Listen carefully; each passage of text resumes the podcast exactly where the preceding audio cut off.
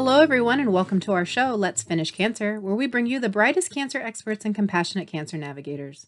Our goal is to make you stronger at a time you might feel at your weakest, and to empower you to make the best decisions for you and your family.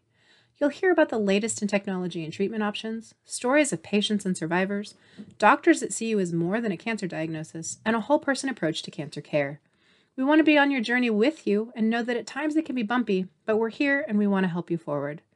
I'm your host, Mary Renouf, and here with me today is Dr. Gabriel Axelrud, Medical Director of Radiation Oncology at Joe Arrington Cancer Research and Treatment Center in Lubbock, Texas. In this episode of Let's Finish Cancer, we're discussing cancer prevention. While some cancers are genetic, others are related to lifestyle, and steps can be taken to lower your risk. Well, let's dive in by welcoming our expert today, Dr. Axelrud. I would love for you to tell people a little bit about yourself and your role at Covenant. And for those who are listening who don't know, Covenant is part of the Providence family of health organizations based in Texas. Hi, Mary. So I'm a radiation oncologist and medical director of Covenant Health's Radiation Oncology Department, which includes our main clinic, Joe Arrington Cancer Research and Treatment Center in Lubbock, Texas an outpatient satellite facility and an affiliated institution located in eastern New Mexico. And we're proud, as you mentioned, to be part of Providence St. Joseph Health. And all of our region's radiation sites are well equipped and able to deliver most radiation treatments for our Texas and New Mexico patients.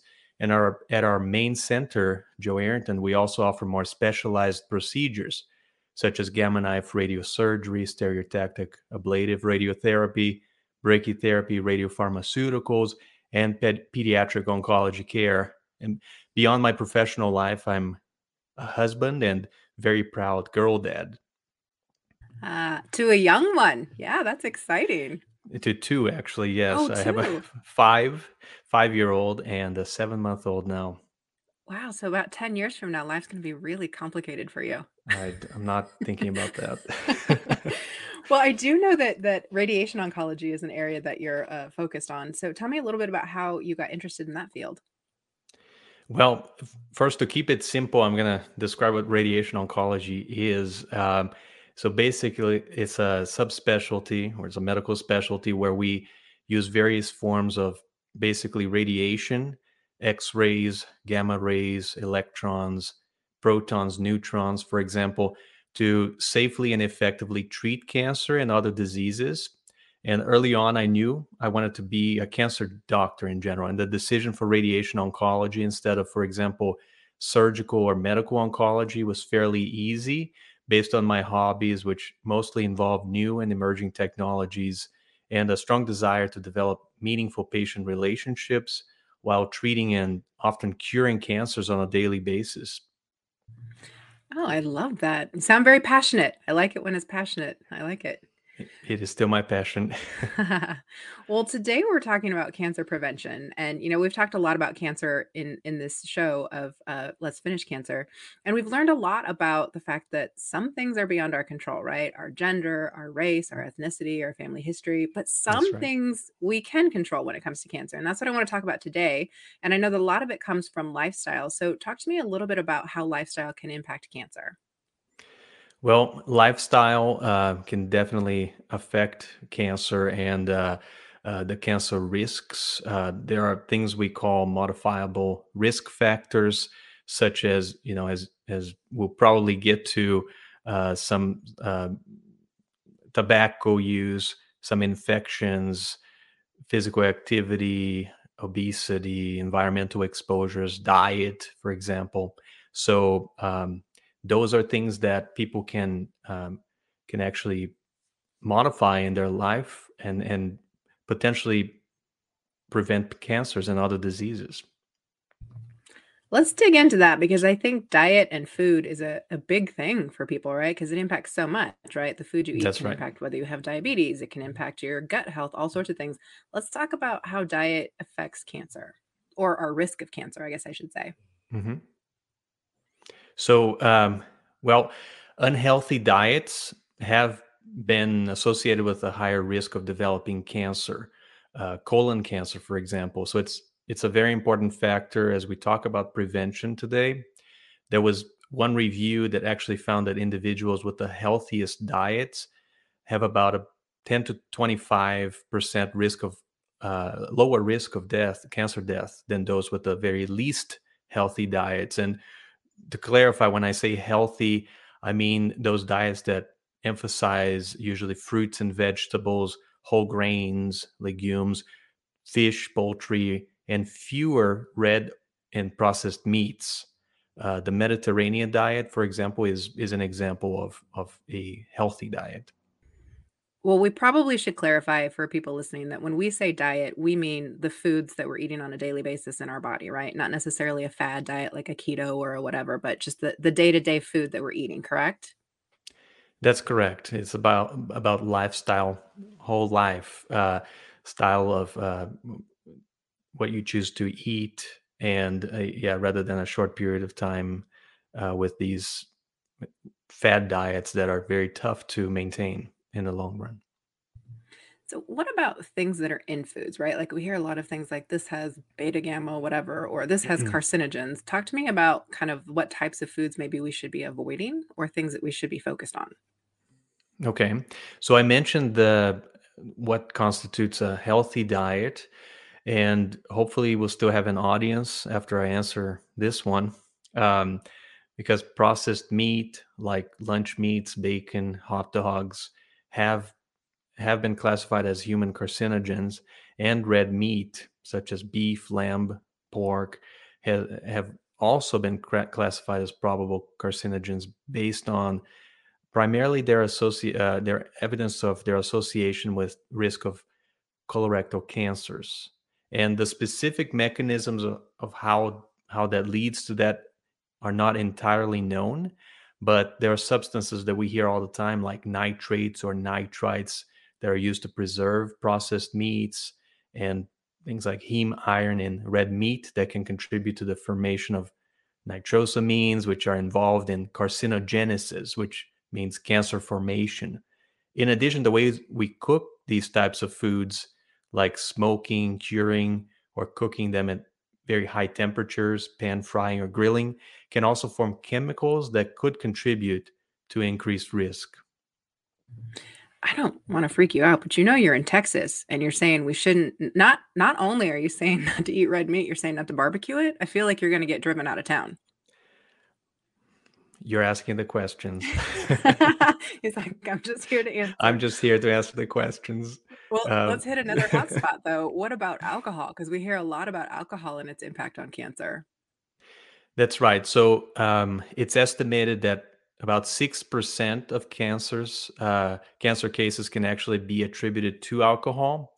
And you know, going top to bottom, I can't, especially cancers of the mouth, pharynx, larynx, esophagus, liver, colorectal, and female breast, which there there are some studies that show that even a few drinks per per week can actually be associated with a slightly elevated risk of female breast cancer and the risk continues to increase with alcohol consumption at higher and higher levels. So because of all of this, the American Cancer Society now actually recommends that it's best to avoid alcohol and this is what I usually counsel my patients. I feel like you're taking away all the fun stuff. On the flip side, I completely think I would rather have no beef or no alcohol than not have cancer. Um, it's interesting too because you know you read a lot and you mentioned too, right? Obesity is an impact and and a health risk for cancer, but a lot of times obesity can be related to the diets we're eating. But how does obesity impact cancer? Is it certain kinds of cancer? Is it talk to me Mhm. about that? Yes. Um, so more and more, the evidence continues to suggest that one of the most preventable causal factors of cancer, aside from avoiding tobacco, which I'm sure we'll get to, is obesity. Uh, and the World Health Organization's International Agency for Research on Cancer uh, uh, states that there is abundant evidence now to support the link between excess body weight and 13 different types of cancers. And I can list them for you if you want.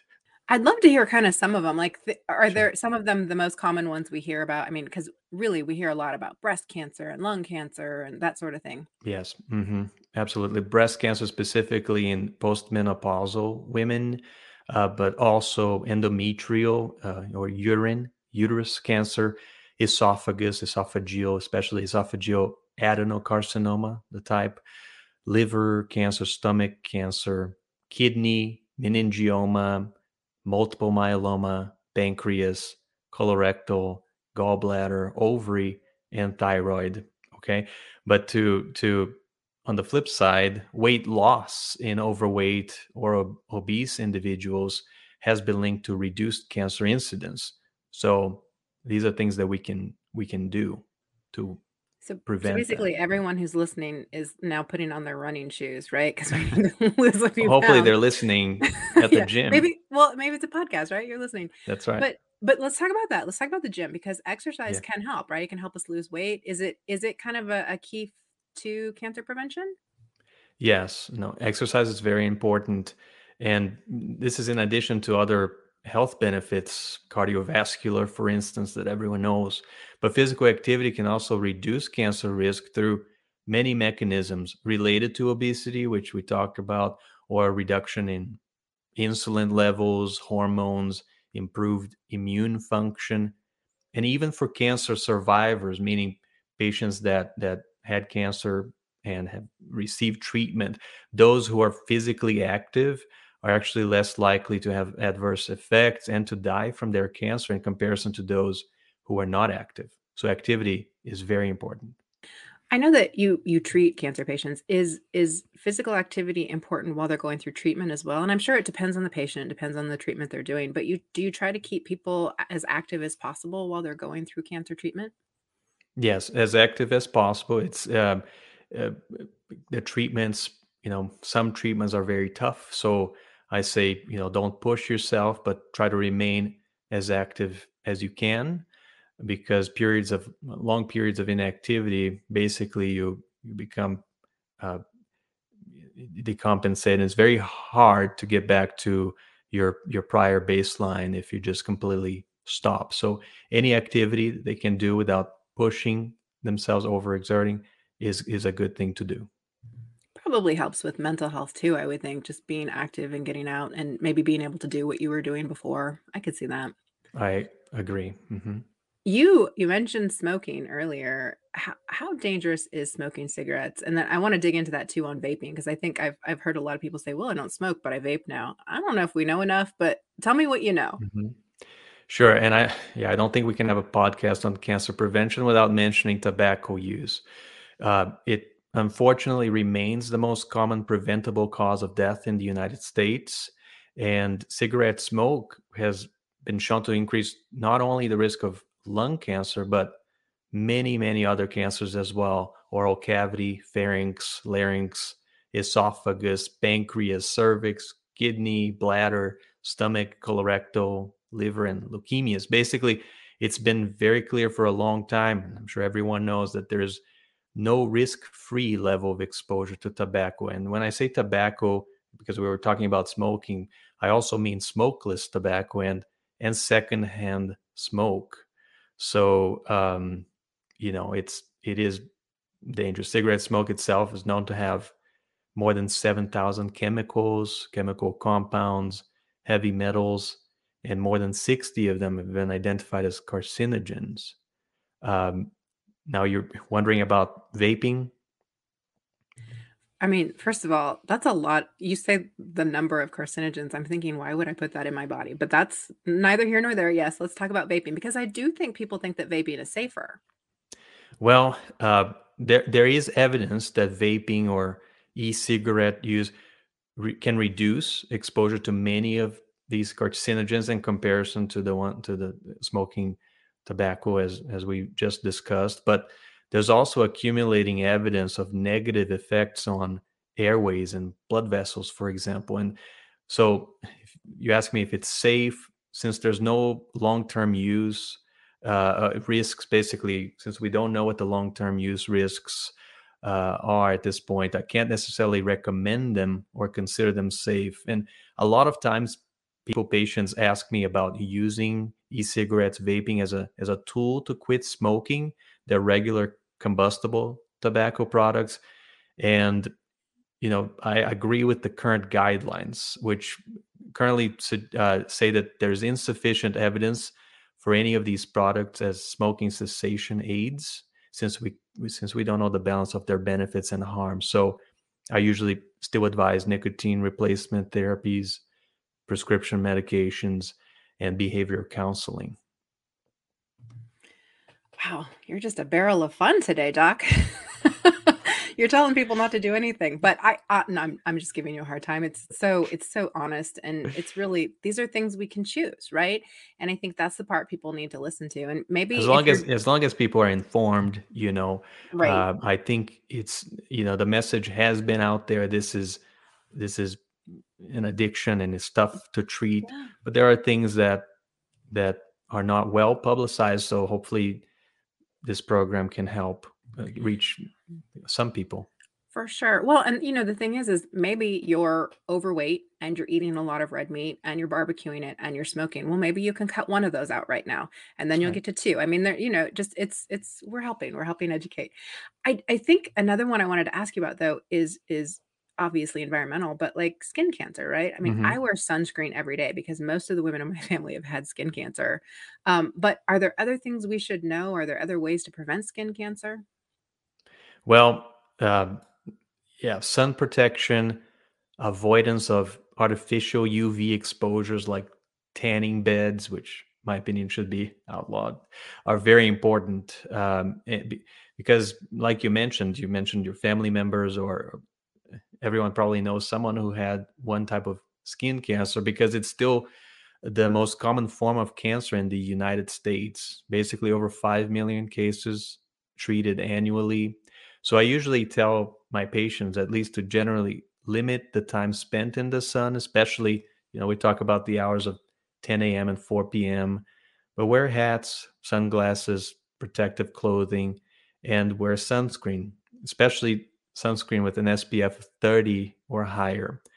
Now, beyond what we can do, communities uh, can also help by just generally increasing shade and outdoor recreational settings, planting trees, building shade structures, for example, and adding skin cancer prevention to school courses, hopefully from an early age.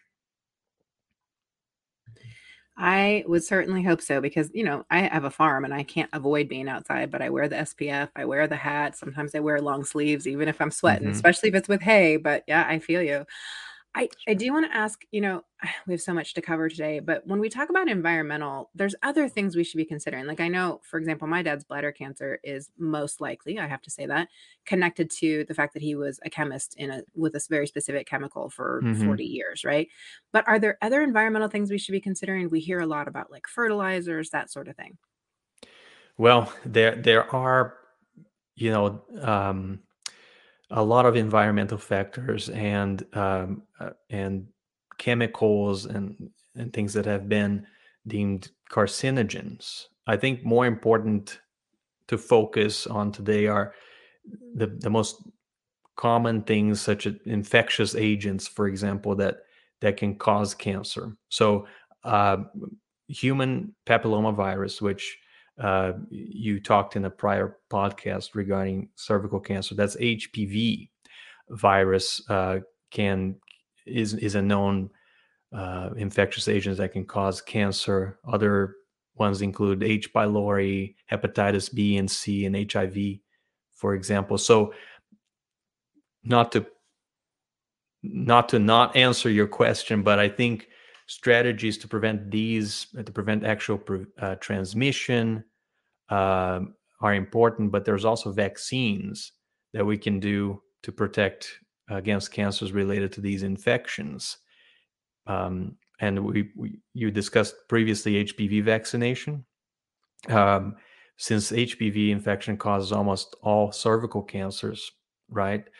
But um, as the prior doctor who was on your show mentioned, uh, what may surprise many people too is that um, it's not well publicized that HPV also is responsible for 90% of anal cancers, 70% of oropharyngeal cancers in men and women.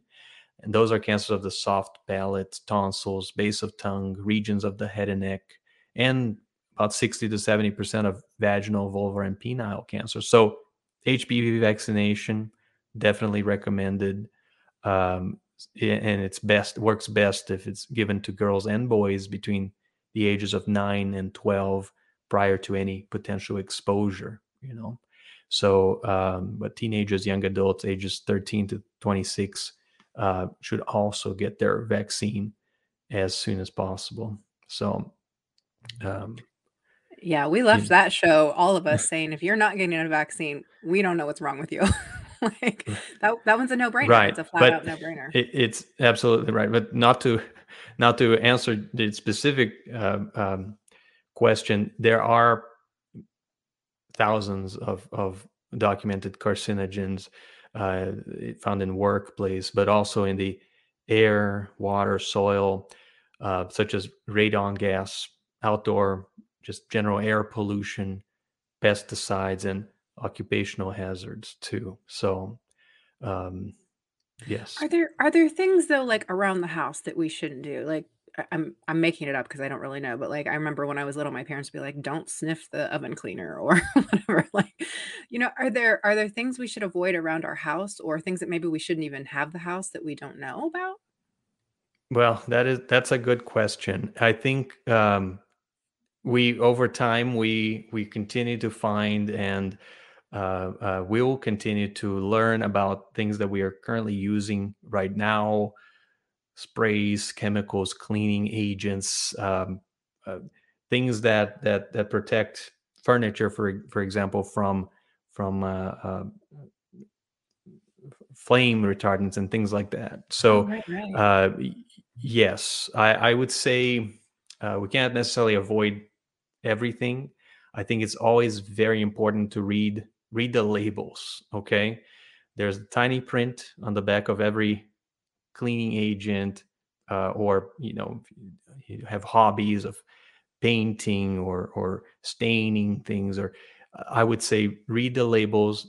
They have to uh, by, by regulations uh, state the potential harms. For example vapors they may produce and how to use specific products if you should be outside and where uh, well ventilated re- areas for example or you shouldn't let this specific uh, chemical touch your skin so wear gloves. That's the main thing because specifically i can't go over everything that we could do but simply reading and before before just starting doing something i think it would be a benefit to most of the listeners here Good advice. Good advice. Mm. You you did mention the vaccine, so let's jump Yeah. into that because I know I know the HPV vaccine is is a wonderful example. Are there other vaccines that we should be thinking about or tests even like the BRCA gene testing for that? What what are your recommendations in that space? Right. Um, HPV vaccine is definitely, um, unfortunately, the rates are not as high as I would like. And basically, if we if we have a very very successful and vaccinate everyone, for example, then we can completely eradicate some cancers, like I mentioned, cervical cancer, or a lot of now uh, or, or oropharyngeal, uh, basically uh, head and neck cancers. Um, so that is is definitely very important.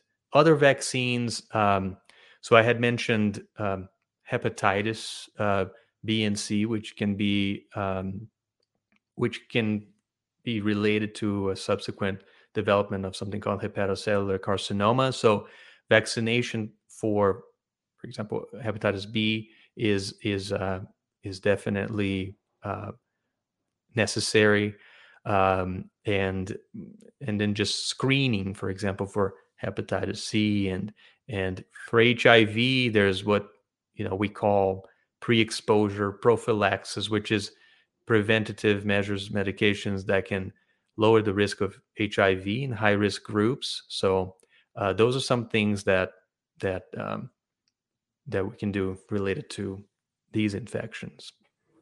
Well, and I mean, obviously, like I get my pap smear every year and I get my Yes. mammogram every year. Obviously, we want to get the screenings that we should be hmm getting that would prevent that. That's Um, right. Yeah, which screenings so early detect cancer screenings can help with early detection, okay, which has been shown to reduce mortality from cancers that we typically recommend screening for. So you mentioned pap smears, but you know, but also women beginning annual mammograms at age 45, or there's an option to start earlier at age 40. Uh, screening for colorectal cancers now at now at age 45, cervical cancer screening usually at age 25, a discussion about prostate cancer screening, and and very importantly, uh, the low dose CT scans that should be offered for any adult between the age of 50 and 80 who currently smoke or have quit in the past 15 years and have what we call a 20 pack year history of smoking, at least a 20 pack year. And that means the number you take the number of packs of cigarettes smoked per day multiplied by the number of years smoked. If that equals at least 20, uh, then you may be in a category that uh, uh, should should get this low dose CT scan to potentially catch a early stage lung cancer, which can be curable. I have to say, I wasn't super thrilled when I hit 45 last year and they told me I had to get a, a colonoscopy, but mm-hmm. I was like, you know what? Let's do it because I certainly don't want to have colon cancer. Well, but, it's uh, a it's it's important. I I do know between patients and and family members who who especially the colorectal screening is are very hesitant, but but it it saves lives, and that's why it's a it's a standard. It wouldn't be um, basically the, the, the insurance companies and Medicare wouldn't be paying for them if they didn't have exactly. a, a benefit, right? And I wanted to mention within within our own health system, uh, we have what we call the the Providence Cancer Institute, which is a network of physicians and other caregivers and scientists whose mission is to deliver comprehensive and patient-centered care with latest with the latest technology and research. And I bring this up because early detection and specialized treatments are at the core of the Providence Cancer Institute care model. And we've had initiatives such as cloud-based electronic risk assessment screening programs that help efficiently identify high-risk patients in very large populations. We now have this this uh, team called the Colorectal Cancer Dream Team, to help enhance colorectal cancer detection in diverse communities that are medically underserved and have generally low screening rates.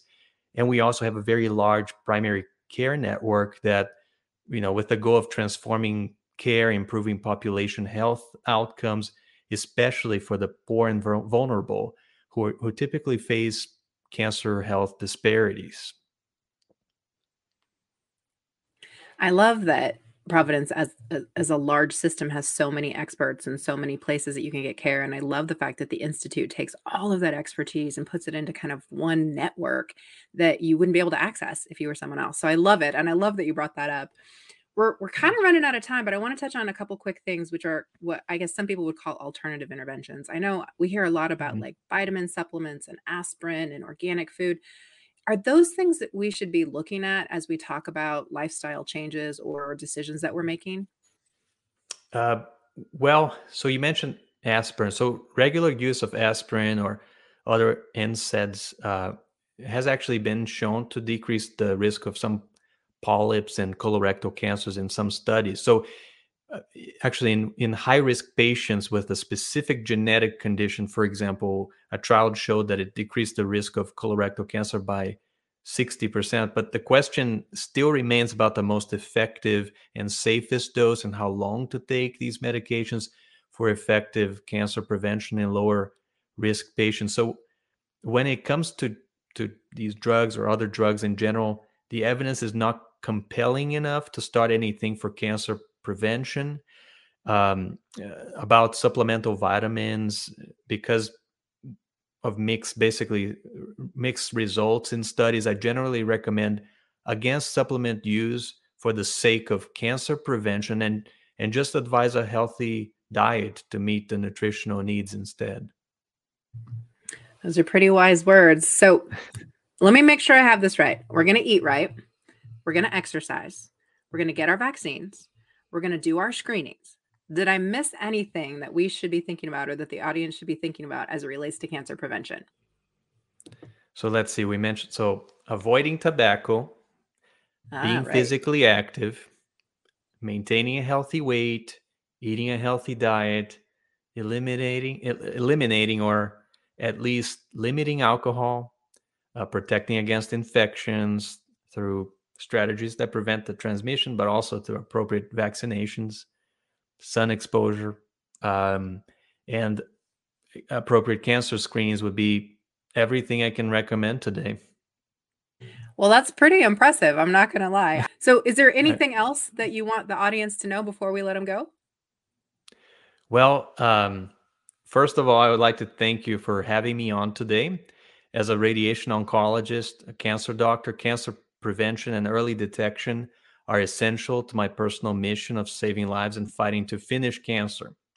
Uh, over the past decades, we've already seen declines in cancer mortality due to reduced smoking, earlier cancer detection, and more advanced and personalized treatments. I'm happy programs and podcasts such as yours exist to educate our patients and loved ones so that we can all enjoy a better and healthier future. So, thank you. Well, thank you, Doc, for joining us today on Let's Finish Cancer. We look forward to continuing the conversation on the whole person approach to cancer care with more experts from Providence and our affiliates in our future episodes. Make sure to listen to all of our shows on Dash Radio under the Future of Health radio station or on your favorite podcast platform. Follow us on social media. We can be found on Twitter and Facebook at Providence and on Instagram under Providence Health Systems. To learn more about our missions, programs, and services, visit providence.org. And as a reminder, the information provided during this program is for educational purposes only. You should always consult a healthcare provider if you have any questions regarding a medical condition or treatment. Thanks for listening, and remember, at Providence, we see the life in you.